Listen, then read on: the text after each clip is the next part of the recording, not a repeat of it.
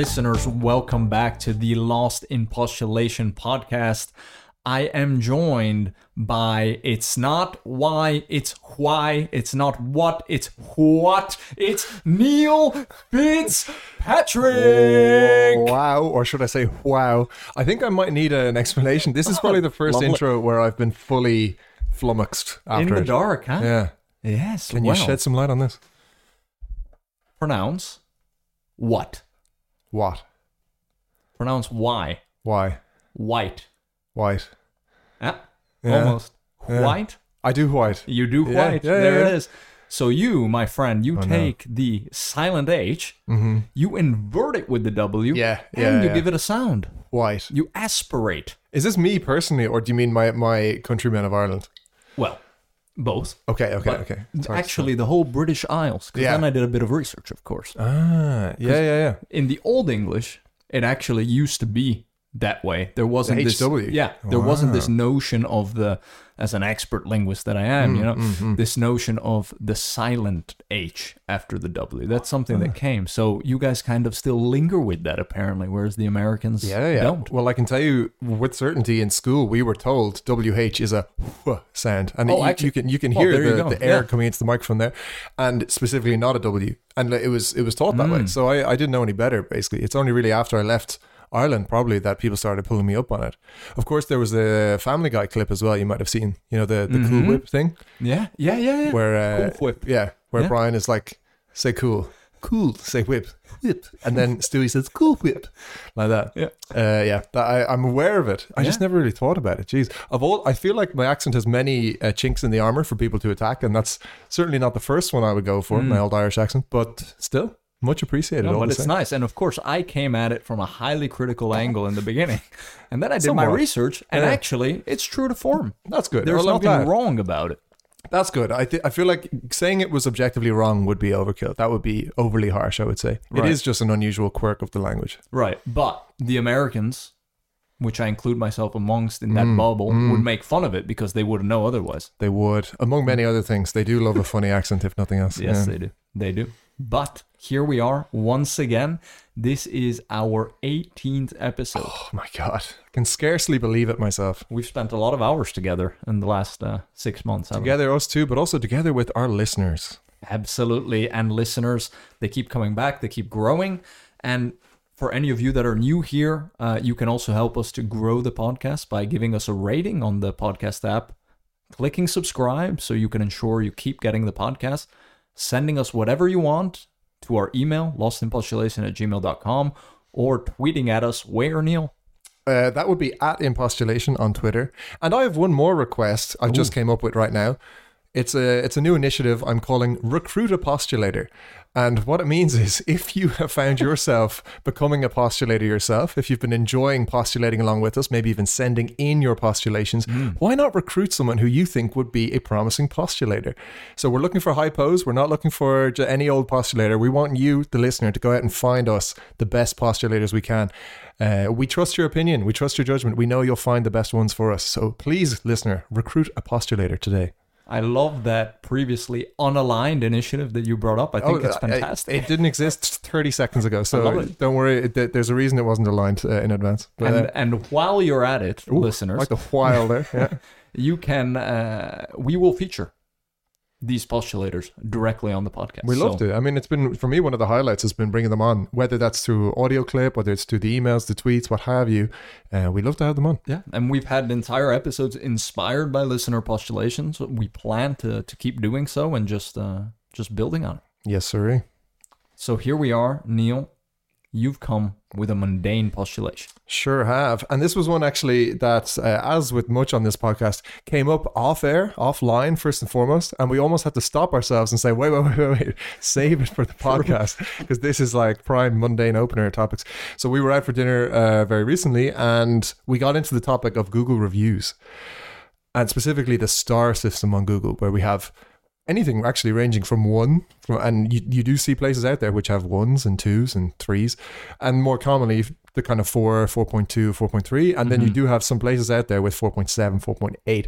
So some crazy high reviews and a lot of, a lot to talk about within this system. Right. So many angles to address this from, but I think the most interesting for me personally that I can use myself is the question of how do you specifically decide where to go based on Google reviews? Okay. So first things first, I think about four or five years ago is when I really got into the Google Map, hmm. and it's now my best friend. Yeah. And not so much on the directions side, hmm. but really on on this side of things, on the reviews, on the stars, on everything. I'm at the point where whatever city I go to, I'm marking every single place I go to. When people ask me for recommendations, it's super easy. I just hmm. shoot that over. I'm able to, you know, go somewhere and look for the little green flag of the one to go and and check that out. So big fan of it, just Nice, in principle. nice. Now, how do I approach it? Especially with restaurants, I look at so when I click in, I look at two things. Of course, the stars, right? Mm-hmm. And my threshold there, I'd say, is around anything 4.2 and above is very healthy, is something that I know has had a good track record from my experience and is a safe bet where you also don't need to investigate or, or dig too much deeper or ask anybody else about. 4 to 4.2 is still okay. Anything below a 4, there, there's a stigma Yeah. in my head, Yeah, yeah. right? Yeah.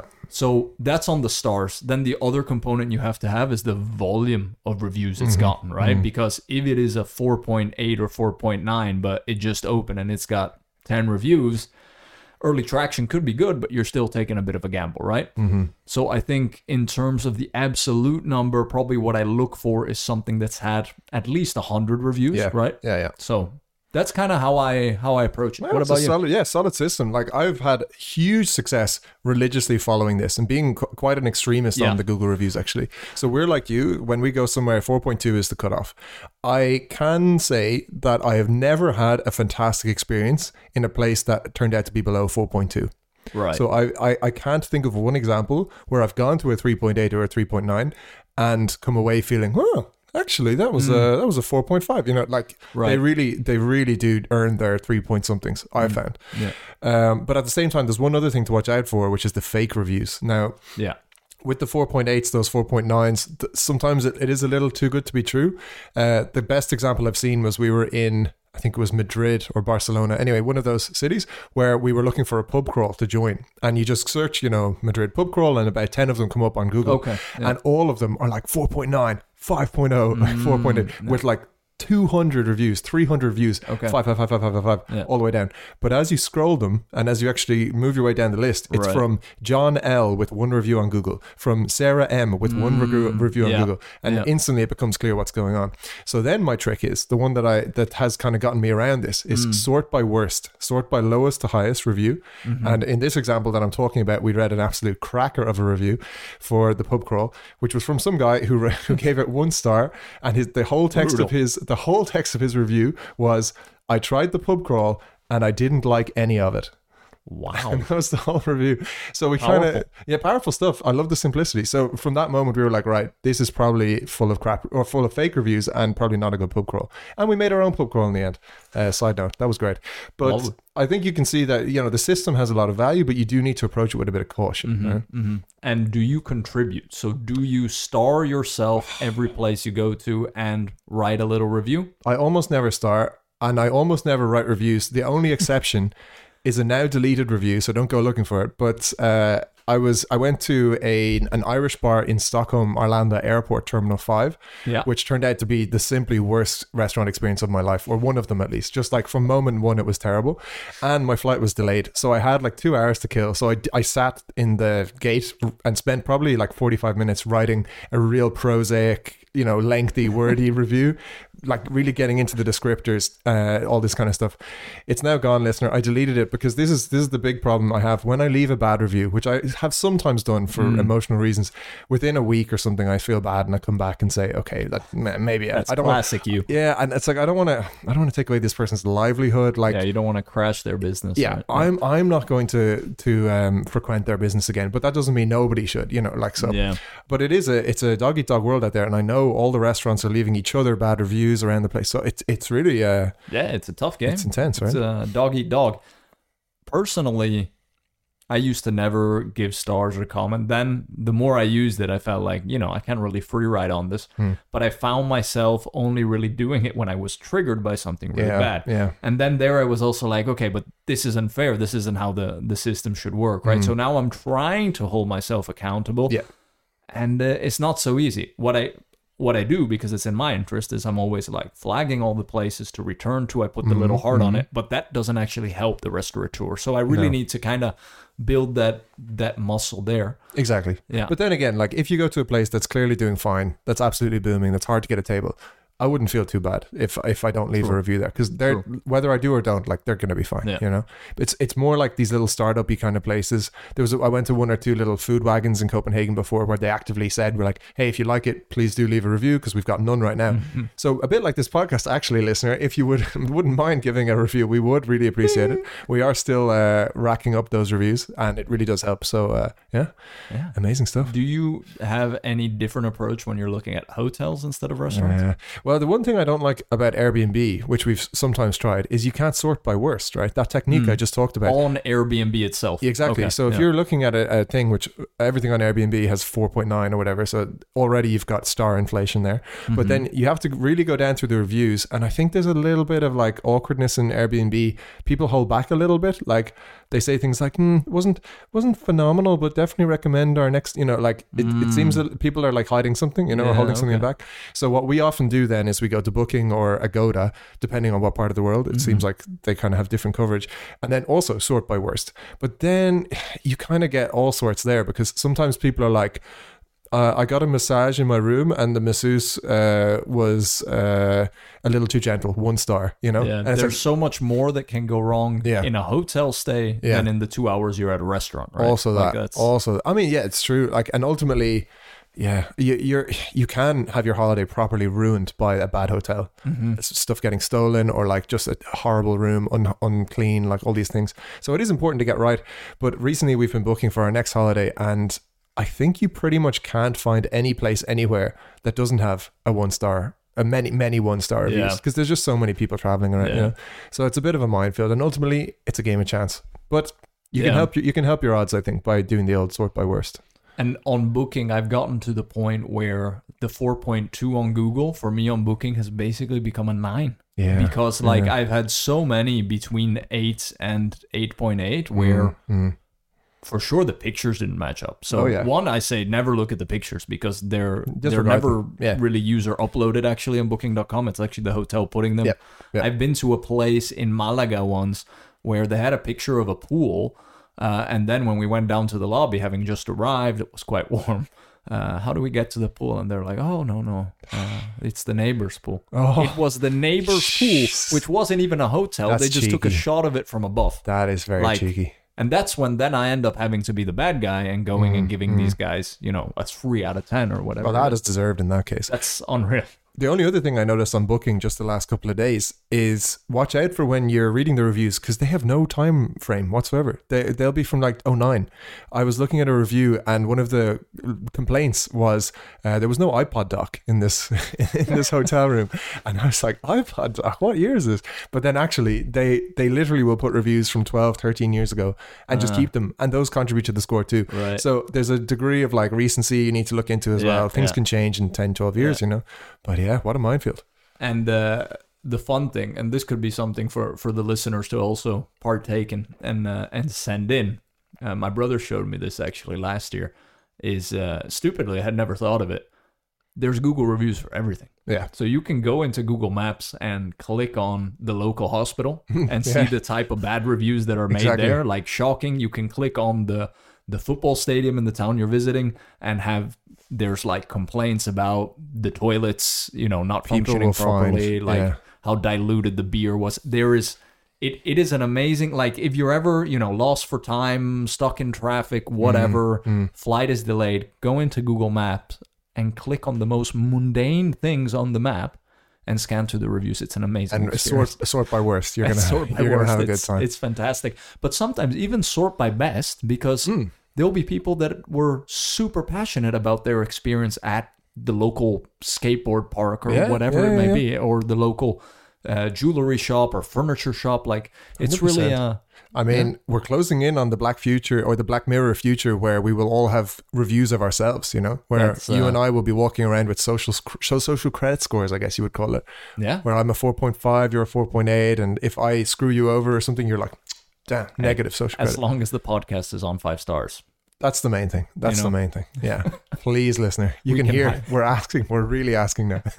no, we're not desperate. It's we can good. hide behind that. But I say let's uh, at some point, maybe next episode, we come back with some of those uh, reviews because that Yeah. mundanity is right within our uh, swing zone. Do you know what could be good? Actually, if we bring the review, but then make it so you have to guess what the thing is. Is it like a football to the other one. stadium or yeah, yeah? Okay. We've just Sweet, developed sweet, sweet, more brilliant Another content. IP. Oh my again. god, love Jot it. it down. Keep it going.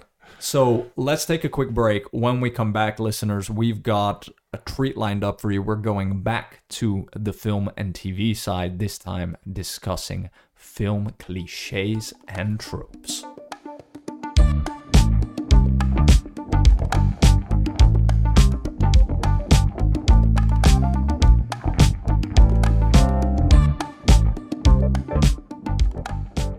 Listeners, we are back. I liked how you started with listeners and not ladies and gentlemen. That's a, a more inclusive term. So I'm going to use that too. I Listeners. didn't even realize yeah, that. you did. Yeah, it was nice. We would be excluding all the boys and girls and Yeah. senior citizens, maybe Not as to well. mention people who don't identify as either lady or gentleman. Yes, So, yeah. very true. It's actually better. so Very let's go listen. And Definitely. we're pretty sure everyone listening is listening. So that's Right. You can't really go wrong. You wrong. can't really listen without listening. So yeah, very inclusive. So uh, we're back and It's we're one ready. of the smartest things you've said all week. which is saying something. So we are back here to talk about, as mentioned, cliches. Now, cliches are an interesting one. They're, they're the subject of a lot of discussion, primarily, I would say, online on the internet, Mm-hmm. where people's tolerance for cliches can really vary and sometimes really, uh, yeah, be quite low. Let's say I'm okay with cliches in general. So before before I hear a little bit from you about what you think on on film cliches, TV cliches, I thought we might just touch in on what is a cliche and actually where does the word come from because it is obviously French. I mean, anyone mm-hmm. who reads it go, ah, "Oh, that's probably French, but I didn't really know actually what what it would mean and why that that is the the word for it. So I'll just quickly jump into that. So the word cliche, it's a French term, and it actually dates to the early 19th century. And at that time, when it was first introduced, uh, it means to produce or print in stereotype. So basically, it's Control C, Control V before we had you know modern terminology for that. It's copy paste, basically, is what it means. Uh, but what does a stereotype mean? Because uh, I use that word selectively here. I'm not talking about stereotype as we mean it today. It's a physical object, a stereotype. A stereotype at that time was a printing plate that was used to create abundant versions of the same design. So, like the printing press that we all know about from the the uh, Renaissance and the start of the Gutenberg. yeah, yeah, exactly, exactly. So that was uh, that was what uh, the stereotype was. Um, printers, when they were using that stereotype, they heard a clicking sound during the process. I'd say, um, among others, that thing was probably pretty noisy, if I can Yeah. uh, if I can imagine. Uh, but that clicking sound uh, is the French uh, cliché, which is like an onomatopoeic word to click, Okay, and there you go. Cliché was born. there we are. So it's actually quite a, a term, quite based in history and very, very related to arts and culture, or to pop culture even, which is uh yeah all linked to um to mass production and uh, Mm-hmm. how concepts got reused. And now, of course, we it, it means when we see something that we feel like we've probably seen before, whether that's a character type or something that happens in a movie, a plot point, uh, what have you. So before we get into it in any more detail, I was interested to start by just asking, where do you stand on cliches? Well, oftentimes when somebody tells me something, I might react like, "Oh, that's a cliche," you know. And what I really mean by that, I think, is that's a false cliche, right? So that's a ah. cliche that might have been rooted in reality at one point, but hasn't really moved Yeah. with the A times, right? It's a common misconception. Exactly. yeah. So I don't mean it necessarily when I use it in my colloquial vocabulary as a positive or affirming thing. It's more as a contrarian thing. Now, having said that, the other approach would be well, cliches exist for a reason, and there are plenty of true to form uh, cliches. So we probably should stray away from that cynical view at all times of the cliche, right? I think that's a great way to start this off, actually, because probably when you read the title of this episode, you might think, oh, the guys are going to dump on cliches for an hour. But no, mm. actually, we talked about how there are positive cliches. There are ones that we love, actually. Right. And as you see, we'll get into it. There are some that we're big fans of, and if anything, we'd like to see more of. yeah, So cliches can be positive, they can be negative, and we'll, we'll get into maybe some examples of that. absolutely. But uh, without further ado, it sounds like you're you're somewhat positive on cliches, or you're you're kind of neutral, neutral I'm, I'm lukewarm. Mm. You know, Are there any that that really just grind your gears straight away? Well, there's, I mean, anything I think which is too based on, let's say, a racial or ethnic stereotype. Mhm, You know, mhm. you see you see a lot of these, but Yeah. and they keep going, even though maybe it hasn't moved to the time. Those for me, a lot of them are the ones kind of verging on the Mm, mm. on being a bit lazy, even when we Yeah. talk about film and TV when it comes to screenwriting. Right, yeah, and I, I think actually these days in 23, any script that comes out now hmm is much much less likely to have that kind of racial stereotyping as a cliche but it's hard to avoid it if you go back even 10 15 years you're going to see plenty of examples of racial Right. stereotyping all through film and TV Right. And Sadly there's enough. there's other ones. I mean, even you know my beloved Martin Scorsese, hmm basically Wolf of Wall Street, taking it to one extreme where every single investment banker is an absolute cokehead, right? And Exactly. it's, there's a satirical aspect, but then you're like, okay, was that a bit of a shortcut, you know, for for entertainment's sake uh, Yeah. by by using those cliches? They exist for a reason. They're rooted in reality, but then. You know, how much do we universalize the cliche? I yeah. guess. well that's the question but i think then without further ado let's have a look at not quite cliches but things that we suspect are on their way to becoming cliches Yes. thought this might be a nice way to intro into the topic. So there's a few things I've noticed, trends in film and TV that I think in five, ten years we're going to look back on and be like, ugh, another one, really? Mm. Now we're not quite there yet, but maybe we're getting there. So the first one, and I, I almost feel bad saying it after the Oscars, is storylines that contain a multiverse of any kind. and actually, there's already Yeah. a lot. Like I know everything everywhere all at once has kind of mainstreamed it, Right. but there have been many examples. Uh, the Marvel universe has really gone mad for it. Yeah. And almost everything they release at some point now has a reference to a multiverse of some Yeah. kind, thanks to Doctor Strange movies. But like, it's it's extreme, and already I'm rolling my eyes anytime Marvel talks about multiverses. Yeah. Anytime Marvel talks, Exactly. matter, at this Exactly. point. Yeah, I think we're- everyone's really over the hill on Marvel. that could be its own subcategory.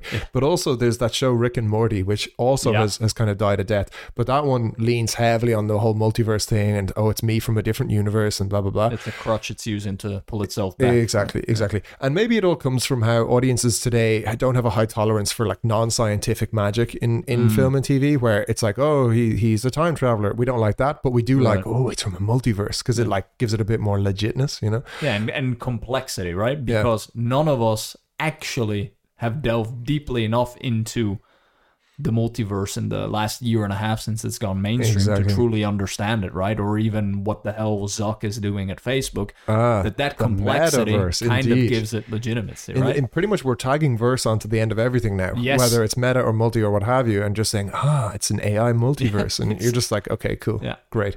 That kind of died a death, though. I feel like the metaverse thing with with uh, with Mark, I think, is on its way out. I don't think that Yeah. got the traction. oh, you're needed. Mark with him. Okay, I call, I call him Zuck, but you know. Ah, yeah, more on first name terms. But uh, another one, and one I'm I'm quite sick of actually already. COVID references. Oh Now, yeah. I, I had it's it's insane how quickly I got tired of this one because we had COVID and we all went to film and TV as a way of kind of dealing with it, you know, of passing the time when we were at home and what have you. And it wasn't long before our film and TV started talking about COVID. Mm-hmm. And there's like humor about it even. And the, the most egregious example I have is Knives Out, the Glass Onion one, Right. where all the characters are masked up at the very start, and they do all these classic things of like, do we elbow or do we like Yeah. you know? Oh, I'll uh, keep my mask on. Yeah. Like it, and already I'm just like cringing through time as I watch Yeah. it. I'm just like, this is absolutely so dull, and I don't care. right? Yeah. and just like not funny. Yeah, and, like not funny. a little bit too soon. I'm not being like you know all um angry about it. I just think it it just isn't funny. Like it's not a topic with a lot of humor in it. Nor very interesting. Yeah. Um, it's it. It's quite a boring type of apocalypse, Mm. in a sense. If you want to say, there's not much more to delve into Exactly. that we haven't already been inundated by in the last three years through the news. In fact, I think my trigger point on this coming into film and TV was quite low Mm. because it's not like everything has had it. That most things haven't alluded to COVID. It's kind True. of been like ignored. You're not Yeah, having yeah. films with people having masks, etc. Um, but those few things that did it, I was already checked out. Yeah. Right. That's all it took. And I Yeah. think it's just like I don't know. I if if you're gonna do like a documentary ten years from now, that's one thing, you know. Yeah. But that's something totally different. Like True. In general, actually, even a, documentary I would just not watch. I'm like, that topic is so dead to me. I'm like, yeah, we've really Yeah. lived it. Right? I had So, enough. yeah, yeah, exactly. Maybe for our kids' generation or whatever. Exactly. Yeah, they might be interested. Well, they won't be able to sit through even a 30 minute episode of something Uh, anymore. TikTok, whatever comes after TikTok. Jeez, I'm worried. Uh, one more, one more before Yeah. we jump into the meat, right?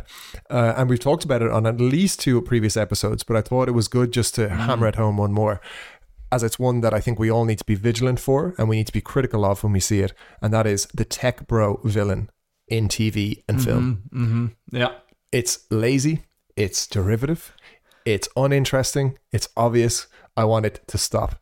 Can we not find any other villains than a tech bro who founded a company when he was in university? The And, worst. you know, who has like grandiose ideas of how he might save the world, but is going about it the wrong way, has to be stopped. So many, many examples. A lot in superhero Mm. movies. We saw Don't Look Up, obviously, with uh, the kind of amalgamation of many different ones.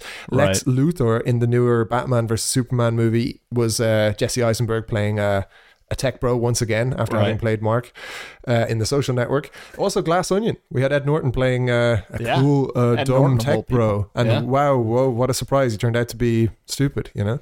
So, okay, and I did say at the start of the episode we weren't going to be too negative, and now I'm properly dunking on You some, love uh, it though. Yeah. I, I think there's an aspect there. If I temper your negativity a Please bit, do. maybe that it is a natural evolution. So there is always, I think, for for each generation, uh, there is that evil magnate. Mm. Whether it was the media mogul at one point that got portrayed in films, or uh, the Gordon Gekkos, you know, the the Wall Street side of things, or the oil baron, right? Mm, Now, where the wealth is concentrated and where the companies with the biggest market cap Hmm. are the tech companies. So I think they come more into the crosshairs when it comes to to making you know Hmm. satire or whatever it may be about the the corporate villain. Let's say Yeah. now that's the arena probably. And I, probably the public sentiment is quite negative. Like, I think Right, absolutely. gone are the days when we all thought Elon was a badass or we thought Jeff Bezos was super cool, you know? We're We're- kind of seeing these people for what they are now these days. We're very cynical about it, and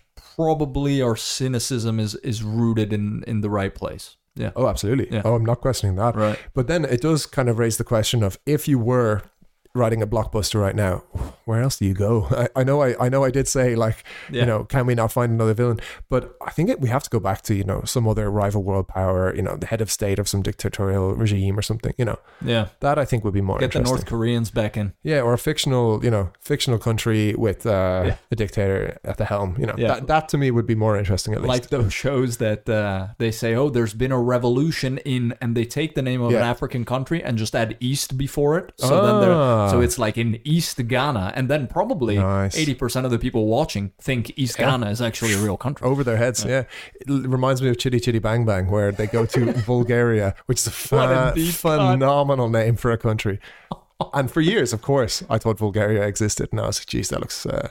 Actually, it looked lovely on the film, Yeah. other than the child catcher and the overall, you know, unpleasantness. Need to go watch Chitty Chitty Bang Bang, actually. That was, That uh, was uh, definitely a classic. that's a banger. Yeah. from the sixties. Yeah. Yeah. And Dick Van Dyke, who is still going at age 98 and just got remarried, he's in it What a chance! as the lead. Unbelievable.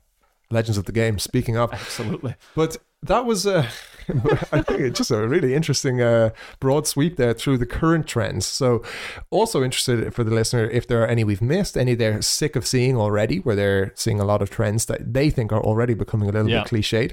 There's others out there for sure. So, interested to hear. But without further ado, what I think we should get into is the meat of this episode, which is character cliches in Yes. particular. Now, cliches, as you heard at the start, can cover many different things. It can be plot, it can be uh, setting, it can be um, all sorts. You can see I'm, I'm running out of other ones. But in any case, uh, what it can also include is characters. And when we were talking about this episode, it seems like the character cliches is actually a super interesting one Yeah. because with a little bit of research and a little bit of thinking, you can actually find some that are very, very common, but just not immediately obvious. So, what I thought we would do is have a go through. We have four here, I think. Yeah. Four, Five. maybe five. Yeah, five exactly. Which I think are super funny and, and at least a little bit interesting. Yeah. And I'm interested to hear from you, sir, as to what you, what your take on them is. What do you think? Is it a is it a good trope or a bad trope, or mm-hmm. a good cliche or a bad cliche? Is it a cliche at all? All of these kind of questions. Mm-hmm. So, mm-hmm. oh, looking for your reflections, and I'll, I'll maybe give my own as well with a couple of examples. So, Does that sound good? Absolutely. Let's go for it. There we go. So let's start with the first one. And this is uh, probably the most abstract one to start with. But I'm going to talk to you about the non existent antagonist, Ooh. which is a growing trend, I think, in film, although also goes back a long way. Mm-hmm. For anyone who's uh, very confused about what I just said, antagonist, if, if you really don't know, it's um, it means the villain of a film, basically. The, in, in the plot, it's the thing or the person that is like driving the negative conflict against the protagonist. The, the protagonist yeah. foil. Exactly. Yeah. However, there are many examples of films where there is no antagonist. Mm-hmm. And it sounds almost uh, strange to think, but no, there are many. So here's a few examples Eternal Sunshine of the Spotless Mind, Mm. where uh, Kate Winslet and Jim Carrey are kind of just their own two protagonists who are kind of against each other, but also not. And yeah, Right. you could argue the memory white people are kind of antagonists, but they're not really because they're they have no stakes in it. You know, it's uh it's a little bit confusing. Also a confusing movie. Castaway, where uh, Hanksy finds himself on an island where there is no antagonist there other than I guess himself or the island itself. Or Maybe Wilson, his beach ball. him and Wilson are best buds. Though. That's, true. uh, like Definitely Wilson, not an antagonist. I yeah. would accept if Wilson had some kind of ulterior motives, then maybe he could be an antagonist, but no, certainly not. And then uh, to stay on the Tom Hanks topic, Forrest Gump. And like I talked Hmm. about, uh, I think it was in episode one or two, I am not a stan of uh, Forrest Gump. And I think this is partly why, because that film is so uncentered, so scattered, so all Hmm. over the place. And it's because I think it's missing an antagonist. Well, I would say Hanksy's character, Forrest Gump, he's basically the device through which we see the second half of 20th century American Mm, history, mm. right? So it's kind of documentary vibes, kind of. Yeah. So I don't I don't know there Yeah, there's definitely not an an antagonist per se, but I don't Mm. think I don't think that film needed one. Of course, we're very divided on on this film. For me, Mm. Yeah. not that it's a great cinematic exploit by Zemeckis, but Mm. maybe it's something that because it was close to me during my childhood, I, I always loved the film. Mm, But mm. I don't think it needs the the antagonist per se. I mean, would that film be better if, for example, there were you tell me more bullying scenes while he's uh, he's a child or whatnot, like Mm. I don't know. or in the military when he's there. He's just kind of the hero, right? If if I can offer, and like I have no authority to be doing this at all, but if I could offer my critique, it would be that the character has nothing driving him for a lot of the movie. You know, he's just kind of doing whatever, yeah, absolutely. and sometimes that can be interesting. Um, the Catcher in the Rye, I think, is a great book where uh, Holden Caulfield, you know, spends the whole book doing basically nothing, Right. and that's interesting. But I think for Forrest Gump, I think I'm missing like what does he want? What is he? What is he Mm, trying to mm, do here? Like what's mm. what's actually going on, and what are the stakes? You know, and maybe that's just me being a little bit simplistic in my needs. You know, but in any case, that's probably what what I would look to if I was gonna try and punch up the script. I would probably look for like just something to kind of drive him forward and like make him want something. And if that's a slightly more uh, antagonistic character, then so be it. Okay. Okay. I see. We'll come back to at some point in a future episode. I want you to pitch the antagonist of Forrest Gump. Ooh, So I think that can only end in disaster, but I'm open to it. I'm open to it in any case. But uh, the only point I was going to make here, and there's a few more examples. Into Right. the Wild is a good one, but yeah. the only other, the only point I was going to make is like I struggle to think of a movie I absolutely love where there is no antagonist. Actually, Mm. if because what if I think of my favorites like No Country for Old Men, Anton Chigurh straight away. Yeah, you know? absolutely. A very clear one. Yeah, right? yeah, yeah. And maybe I'm a sucker for a good antagonist, but like for me, it's it's crucial for for Mm. something to have like a, a proper conflict. Mm. I think it's an interesting trope because you can still have plenty of conflict Mm. without the antagonist, Yeah. and there's different angles to approach it from. So one of them can really be in the person's head. Mm. How much do they get in their way, or are they imagining things? I mean, think of A Beautiful Mind, for example. hmm John Nash, like he's just absolutely killing it. But his antagonist is his own kind of mental illness, you know, Yeah. schizophrenia. I, True, I think true. it was right, and that's a brilliant film. True. And Right. it reminds me of the theory of everything. I mean, Stephen Hawking, where Yes. his main antagonist is actually motor neuron disease, or like uh, his his uh, his illness, basically. Absolutely. Yeah. Here's one for you. Would you put Fight Club in this category? I just thought of it now as we were Mm. talking through it. I would say no because I know that Ed Norton and spoilers by the way for anyone who has seen Fight Club, but I know that uh, Tyler Durden is not uh, is the same person as the narrator, Mhm. and we find that out at the very end.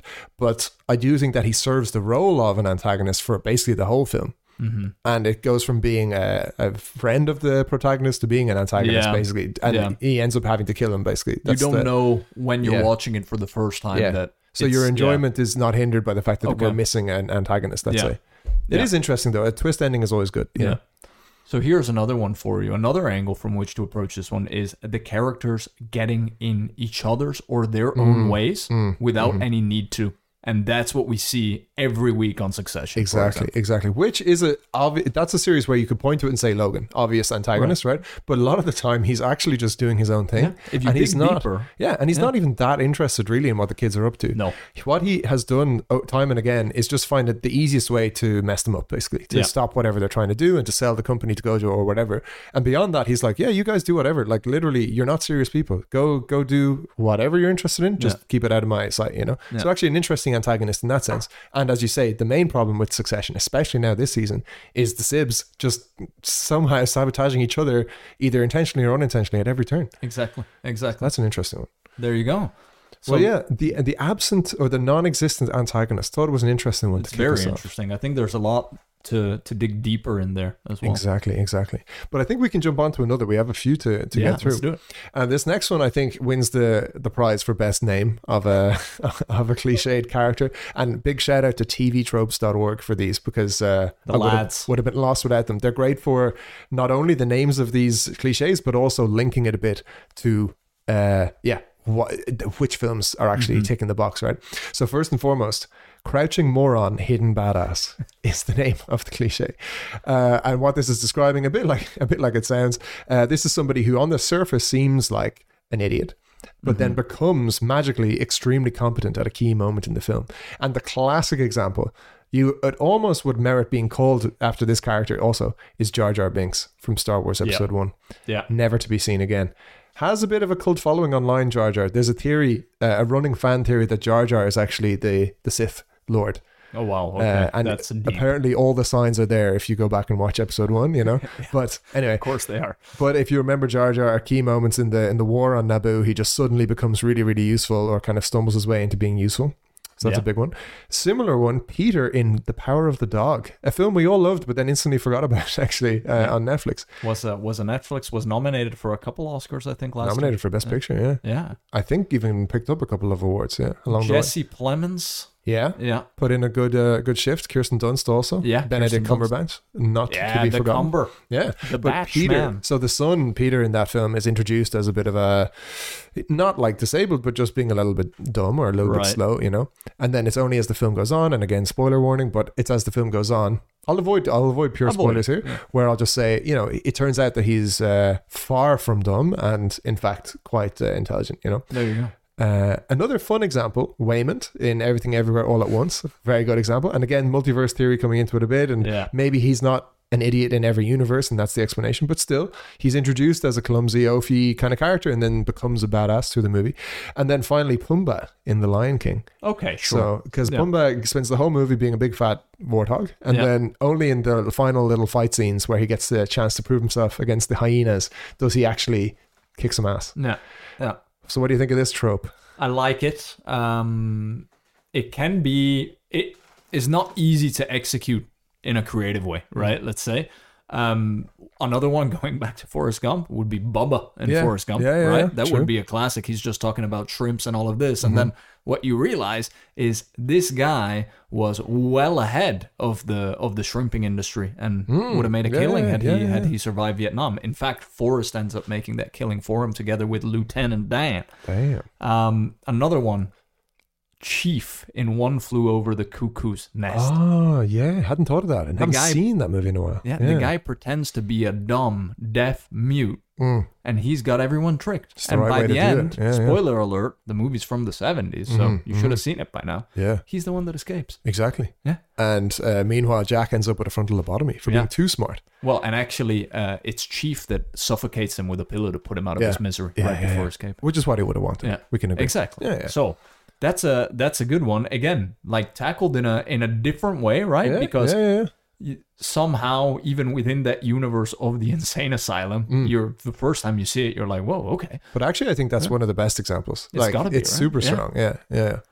Uh, kind of on this one, Jake Gyllenhaal's character in Zodiac, Mm-hmm. the the the cartoon uh, writer who then ends up going full on and, and finding the Zodiac character and has this kind of hidden detective skills, right? Mm-hmm. Mm-hmm. Tell me if this one is correct. Jonah Hill and Moneyball, Yeah. or is that a stretch? That is a bit tricky because he's introduced as socially awkward for sure. Yes. Low confidence, right? Yeah. But almost from the word go, we're shown that he's super good with numbers. you Yeah, know? that's true. So he doesn't. It doesn't. They they waste no time in getting him to show how he's a badass. You know. Mhm, So to mhm. really fit into this category, I would have said he needs to spend like. 80% of the film bumbling along and then Mhm. only in the final crucial moments you know prove himself to be a badass Yeah. Okay. Fair. Fair. Yeah, because we know right away, hey, this guy's a, a Harvard grad or whatever, Mm, and that mm. probably kind of. but on the on the jonah hill topic if you think about um superbad i would say Yeah. i would say mclovin kind of fits into this category actually Yeah. in a very in a very specific way In a twisted Because- teenager type of yeah, way. yeah, because he spends the whole film, you know, being mocked and jeered, but actually he turns out to be the most successful of the three Yeah. when it comes to, uh, yeah, the ladies. McLovin. Absolutely. a classic. So we like that one. We like Crouching More I, Hidden I- Badass. I, like uh, Crouching Moron, Hidden Badass. I like the name especially. yeah, I think that's probably the best thing about it. So yeah, we can uh, Yeah. we can jump on. Should I keep rattling on? I mean, you have a list here as well. Do you want to take the baton, or should I just Yeah, I mean, rattle on? So we have here the sympathetic inspector antagonist, right? Mhm. And this is very much the you know, so if we have the when we have the anti-hero, right? So the Tony Sopranos of the world, the Walter Whites, right? Mm-hmm. It's who is, you know, investigating them, who's trying to to get Yeah. Mm-hmm. them down from from the authority side, right? And you know, the sympathetic aspect is it's not your classic bad cop, Yeah, right? yeah. And that's what I kind of like about this one. Mhm. Yeah, I love it. And actually, let's start with that one with Hank from uh, from Breaking Bad, Yeah. because first you have to answer the quandary of is Walter the protagonist or the antagonist of Breaking Bad? Like, is he the is he the is he the main character or is he the villain of the piece? You know, because pretty much all the way through he's morally reprehensible and doing basically nothing we can approve of. Yeah, but that's what uh, Tony Soprano made a possibility in Yeah. TV is that you are the protagonist as the anti-hero. Mm. So we twistedly are sitting on the couch at home in a way kind of cheering for the bad guy. And that Mm. But makes them the Yeah. protagonist. Do you find that, uh, say, with Walter or with with Tony, do you ever find yourself watching kind of cheering for them? I wouldn't say cheering, but you d- you do have very complex feelings Yeah. about the person.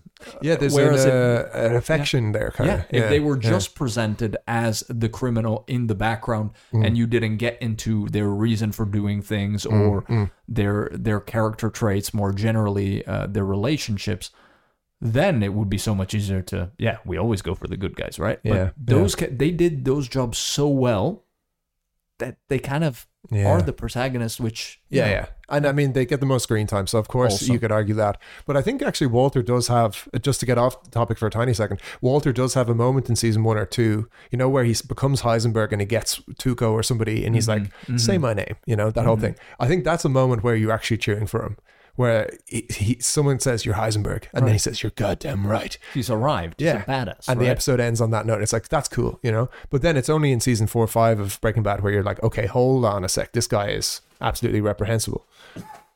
So, anyway, back on the Hank Schrader train. So, he's a great example of someone who basically we like all the way through, although I found him kind of annoying as well. Like, just as a, you know, he, he very, maybe just his personality would grate on me. Like, if I met him in real life, he would very much grate on me as well, probably Yeah. but I do find him broadly sympathetic, very virtuous kind of a of an antagonist. So he fits Mm-hmm. the list, I think. Another one I wanted to, to flag was Raquel Morillo from uh, Casa de Papel. Ah, yes, yes, I got it. Great I only saw the first two seasons, but You I can- remember you can her. stop there. Yeah. yeah, So it gets worse as it goes on. Okay, but she's a great example because like we're cheering for El Profesor and his team of uh, of heist The merchants. anti-hero again. Yeah, exactly. Great Yeah. example. So I guess yeah, they go hand in hand Yeah, with the anti-hero. Yeah, but Professor, I have to say, is the most likable uh, Mm-hmm. villain you could ever pick. Like he's such a great. The actor is fantastic, but also the character is super Mm-hmm. well written. I think. But in any case, Raquel, even before the romantic. Uh, kind of side note that that develops. Uh, it was just such a well written character, you know. She had like, a complex backstory. She wasn't straightforward, but she was like super sympathetic. You always cheered for her. She was having to fight against the corruption of her own police department in many times. So it was like she had many battles to fight and win, you know. So I thought she was a great example. Actually, That's probably a good shout. yeah, one of my favorite. Now, not a film I've I've seen a lot of. Uh, Catch Me If You Can. I think Yeah. I've seen I've seen bits, but not all of it. Kind of. But Tom Hanks in that, he's a he's an antagonist, right? Yeah, but he's on the on the good side of history, let's say, Mm, right? Yeah. mm. And so do you- does he so work? Leo is the quote unquote bad guy, Yeah, right? In a way. yeah, yeah, But we cheer for Leo for sure. In, yeah, definitely. So what what do you how do you think they handled Tom there, or do you think he could have been a bit nastier actually to make the film a bit more compelling? I think it only worked because it was Tom. So Yeah. that folksy type of vibe, type Mhm. of you know, I'm gonna outwit, outsmart this guy without throwing a chair at him in the interrogation room or Yeah, whatever. Yeah, Only because it's Tom Hanks. I I, think don't think anybody true. else could pull it off. I think that's probably true. Yeah. Because otherwise, Leo would have just absolutely stolen every scene, right? So you, you need a Titan opposite. to go toe to toe, but in in a very different way than what you would expect. So not Mm. the, let's say, uh, Pacino versus De Niro in Heat. Mm, Definitely not that type of uh, vibe, No, right? no, no, Yeah. that's for sure. No, so Catch Me If You Can, probably an an okay example. And then Mm-hmm. I had one as well of a terrible movie, Ocean's Twelve. I don't know if you saw that, but Of it's course, all of just appallingly bad. Like it that bad? you go back, yeah, Yeah? because I uh, I'm a big fan of Ocean's Eleven. I've Yeah. watched it like I say seven or eight times. Uh, great little background movie, you know. Classic. But uh, Catherine Zeta-Jones' role in Ocean's Twelve, she comes across very well. She, she does a good Mm, job. She's her okay. best with it. I would say she is an, a sympathetic inspector antagonist. I just think it's an absolutely awful, awful movie. Yeah. I really have no time for it at all. I gotta go back. It's on Or I shouldn't go HBO. They've just added all of them on Okay, HBO. So yeah. um, I don't recommend it, but if Okay. you do, you you know. Yeah. Did you uh, did you have any more? Uh, I'm gonna throw back to to one of our favorite series here, The Wire. Mm-hmm. Bunny Colvin and Carver.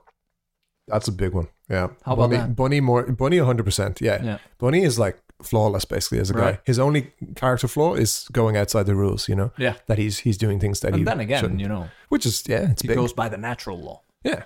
Hamsterdam, of natural police. natural police. He's good police. Yeah. Carver is a great one though because it's not immediately clear to us really, right? Exactly. It's only really like when Carver is really forced when he's put in a leadership position, he has to make a choice that he chooses to be good, you know. yeah, but it's exactly. a lot through, and he he succumbs a bit to uh, temptation throughout season one and two, and a little bit of three, you know. So I think that's a great example, actually. Yeah, That's good. So that's the sympathetic inspector antagonist. I think it's it's very hit or miss with that one. yeah. Not So- not our favorite, actually. No. it sounds like. Yeah. Definitely not. So I got another one for you. This is by our friends at uh, at Film Tropes or TVTropes.org. TV tropes, yeah. They call this the defrosting ice queen. To me, this is also known as the grumpy old man turned reluctant father figure. That's category. perfect. Yeah, so I like the I like the specificity here because defrosting Ice Queen is very broad. That covers like Yeah. basically everyone who starts off mean and gets nicer throughout the film. But I like your one because a lot of the examples we've chosen are exactly that, which Yeah. is grumpy old man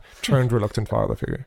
So yeah, let's go. Let's let's hit it. Yeah, where to start but Clint and Gran Torino. Yeah, that's the classic, isn't it? Yeah. Get off my lawn. For the listener, he's doing the face here and everything. He's squinting at me. Said, get off my lawn. I don't want to watch that film again. I feel. um, Just watch that clip. It's one minute. I, I can, I can, I rewatched it check it out on YouTube. Yeah, I think that film uh, is almost good, but just is missing a little bit of Yeah. a little bit of something. But a great example, right? So Yeah. w- making your whole film basically about it, and that's pretty much all the film has to talk about, Yeah. or a little bit of racism and a bit of other stuff. But Right. basically, uh, grumpy old man gets nice. You know, exactly. And who better but Clint Who who, actually personifies it? who better? Yeah. I have to say, I think Clint is better though when he never gets nice, or like when Right. he, he maintains his frosty uh, Yeah. ex, ex, what's exterior. Yeah. like in Million Dollar Baby, he's he's yeah sympathetic and you know um, empathetic, but he doesn't ever really get like fully warm and cuddly. Yeah. You know, yeah, I got you. So And- I think yeah. And then I got another one for you along Mm. those lines. Mm. Ooh ha!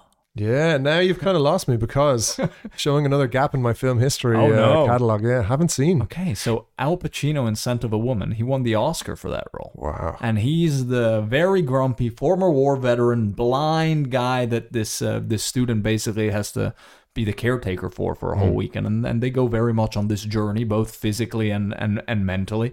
And he ends up taking the the kid under his wing, and I'm not going to spoil too much because I really want you to see yeah, this. I'll check it out. Yeah. Your man, rest in peace, pour some out. PSH Ah, as a young okay. teenager, or maybe he's in his twenties, but Yeah. he's in the film as well. Okay, damn. Sold. Yeah, hundred percent. And it reminds me of Les Intouchables. Uh, don't know if you saw that. The French. of uh, course, same many vibe, times. right? At Is it- least seven times I've seen. feels like a little bit of a rip, actually, Yeah. of the scent of a woman. But yeah, anyway, could be. there you yeah. go. But executed brilliantly in French. Well, that's a good example. Yeah. You, uh, we have loads of examples. Actually, I, I would argue that Mad Max in Fury Road actually falls into this trope, the Yeah. defrosting ice queen, right? Because Mm. from the very start, Mm. I mean, he doesn't say anything in, in the whole movie, basically, Right. but po- the whole point of that movie, or one of the points of that movie, is how he learns to care for others, you know, or how he sees the, the importance of saving others, not just himself, you know. So he goes from being a grunting, oafish, kind of boorish fellow to, by the end at least, caring for other people around him, like Furiosa and the other, you know, the mothers and that That's kind of stuff. one. Yeah. That's a good one. So I think it fits. Yeah. And let's not forget Joel. Joel Yeah. from The Last of Us. So, uh, I mean, we just finished watching it and it's probably uh, been overtaken by Succession a little Yeah. bit now in the pop culture uh, zeitgeist. But even still, Joel, both in the game and in the series, was very well played, I think, by starting just very gruff, very uh, cold, Yeah. Who's this kid? Don't have any time for her. You're on your own, kid. Yeah. And then, of course, over the season, we start to see him opening up, relating back a bit to his uh, his own uh, deceased daughter, Father etc. figure. So there you go. Again, yeah, Yeah. grumpy old man becomes Yeah. reluctant father figure. And there's a corollary to this one, and that's fodder for probably for a later episode. Mhm. Is the hard ass coach Yeah, department, right? yeah, yeah. And this is where we would have the J.K. Simmons character in Whiplash, Mhm. although he never really warms up, if I remember correctly. One Does scene, it? Yeah. but it's fake, or it's like right. if- when they go to the jazz bar and It's it's, like, yeah, manipulative, yeah, right? yeah, Yeah. exactly, yeah. Kurt Russell in Miracle, Uh-huh. the hockey classic, Uh-huh. and Samuel L. Jackson as Coach Carter. You know, These are great. What would you think of the Mighty Ducks? Uh, Emilio Oh. Estevez is he harsh or does he kind of he he runs a tight ship, but I don't think he's like overly. Uh, I think that one is more. I don't know what to call it now, but it's more the redemptive arc of a has-been athlete. mm, mm, okay, yeah, he's not he's not grumpy as such. Like he's No, not. Yeah, and he's not old either. He's yeah, kind of exactly. yeah. Wow. Emilio, There we go. Night at the Roxbury. Absolutely. So yeah, that's uh, Emilio. But then we have our final one, Yeah. which is the Eeyore. Tell me about that. Yeah, that required some explanation. I think when I uh, when I wrote that one down. So Eeyore, for those who may or may not remember, is uh, the grumpy donkey, I guess, from Winnie the Pooh. Mm. Maybe he has different names. I definitely didn't remember that. Oh, but like you'll remember him when you see him. If you ever saw Winnie the yeah. Pooh, he's unforgettable. He's the grumpiest little donkey you've ever seen. right. He uh, is. It basically shows signs of severe depression, actually. Like uh, throughout the, like uh, not not to put too fine a point on it, but like he is clearly troubled uh, and can only see the, the negative in everything. So, what better character to name this the, this category after the Eeyore? And we're talking here about characters who are just perennially negative and not even necessarily sarcastic, and although a lot of them are, but definitely with a very dark negative outlook on the world. And I think anyone listening along will probably be able to name a few straight off the top of their head.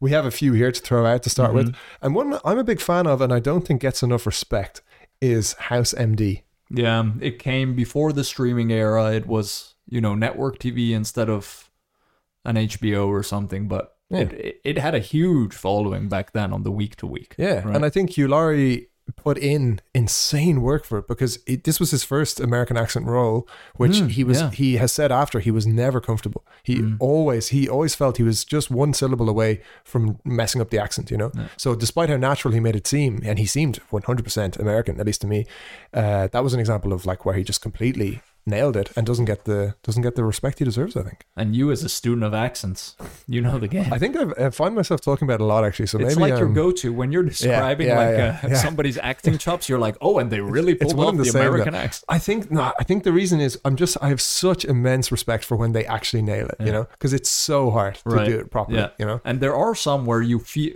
you can hear it, and it's usually like, say it's a it's a British actress going for the American accent, and let's say not an A-lister, Mm. and you can feel by how they uh, finish a word. That there's a bit of a cadence, which is Mm, Yeah. you know a bit off, and that Yeah. flips back into They the, hit it's even just one letter, like they might hit the letter T a bit too hard. yeah. So exactly. saying instead of saying like I'm not, they'll say like I'm not. I'm not.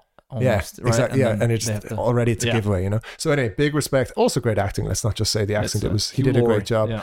And then I think an obvious Eeyore, at least from parts of it, is Kendall from Succession. You know. Gotta be right. I mean, whole seasons at a time. He's a zombie basically all of season two, and he becomes one again towards the end of season three, and probably we're gonna have something again in season four. I'm finding him pretty Eeyore-ish almost all the time now. Yeah, Like even in this season, I mean, there's moments of flashes of kind of energy, but mostly he's like, "Okay, well, let's do it. yeah. It's okay." You know, like just kind of odd. You know. What's But- interesting is that those two that you've mentioned so far. There's another red thread between them, which is addiction. Mm, not too, and maybe a little on the nose almost, or yeah, Yeah. maybe maybe that's like too simplistic a handling of a complex topic such as addiction. But still, I'm Right. with you. That is a Yeah. that is a red thread. Just thread. throwing that out there. Yeah. Yeah. and maybe there's more here as we'll see. Because uh, one I uh, one I wanted to drop in, which doesn't have an addiction topic uh, as far as I know, is Toby Ziegler from The West Wing. Mm, So somebody who does have a, a heart, you know, and isn't isn't just a total, you know, ice queen as we talked about earlier. yeah. Although his outlook and his quips and so forth are definitely on the negative side. I mean, the guy has almost nothing positive to say unless he really has to. Absolutely. And he never smiles. Exactly. Right. But I do think that uh, Richard Schiff does an amazing job as him. Yeah. I think he absolutely nails it. And pretty much everything Richard Schiff does, I, I love. So, uh, Yeah. no, big respect for that, even though the character's a little bit one track. Ah, I think that's good. Um, now I interpret this one also. There is the subcategory of this one, which to me is the alcoholic has been writer's blocked, allegedly brilliant writer, Whoa. that's that's broad, uh, broad category, yeah. which I threw out last week, right when I was casting Matthew Macfadyen in my uh, apartheid uh, Yeah, yeah, yeah. story, right? Exactly. Series. So here you have Hank Moody, played by David Duchovny in Californication, who, when you rewatch that series, he doesn't do anything for seven years. He writes one thing which gets stolen, Ugh. and then he's just writer's blocked and alcoholic, womanizer, etc. Right? Huh. We have the Robert Downey Jr. character, if we take the the newspaper side in Zodiac, hmm. right, which hmm. is just kind of textbook, right? Uh, we have, of course, famously Jack Torrance in The Shining, played by mm-hmm. Jack Nicholson, mm-hmm. who is actually very much based on Stephen King's own alcoholism Yeah. early on in his career, Which he's been open with, yeah, Yeah. yeah, exactly. And the interesting thing on this one, like, is that that's the cliche, right? Alcoholic writer. Mm-hmm. And it's so cliched, true or false, that when you start to type in on Google, why are so many writers? The first thing you get into like the the finishing results is alcoholics. Well, you know what they say? I'm not surprised. They say Right. you should write drunk and edit sober. And uh, maybe an approach we should try on this podcast. We've never quite gotten to that level, but uh, As far as they know. we'll keep it in the idea book. But a, a great example, I love the specificity of it. Yeah. And it is interesting how almost always a writer at some point in any series is depicted as being a little bit uh, off the wagon or yeah, a little bit into their into the booze. Yeah. Going back to the general Eeyore though, I think we're gonna see more and more of these tackled in more nuanced and new ways. Mm-hmm. As you know, let's say talking about mental health and these type of things is coming more uh, into the mainstream and, and less stigmatized, etc. I think we're gonna find new ways to tackle these these types of characters in the future and probably do them in much better ways than just the alcoholic writer. For Yeah. In fact, you could argue, say, Sopranos was super ahead of its time Wow, for yeah. handling mental health in such a nuanced way because he goes through therapy the whole way through Right. the series, you know, which is far more than you would have seen around that time. There was only a couple of other shows, I think, that had such a focus on mental health. In Treatment was one of them. True. Um, but yeah, in, in general, it's like it was handled in a much more kind of simplistic way, I think, back Yeah. then. But yeah, I, I'm with you. I think we'll start to see some more interesting portrayals of the many facets of mental health beyond just the usual "I'm sad," you know. Yeah. So yeah, uh, I'm with you on that. But I like it as a trope. Yeah. I think uh, bring on more Eeyores. Yeah, bring on more Eeyores and bring on more tropes and cliches. So we'd like to come back with new ones. Listeners, write us in. Which ones are your favorites? Did we miss anything? Were there some examples that we didn't include? Uh, are there different ways of looking at certain characters? We'd love to hear from you. Uh, We think this topic is ripe for postulation, as are many topics we talk about. But this one in particular, I'd love to hear any ones we missed, especially any uh, any within those categories that we we actually didn't pick up. Would be super interesting. Absolutely. Neil, thank you for this session. It's been a pleasure, Nicole of Opie. Absolutely.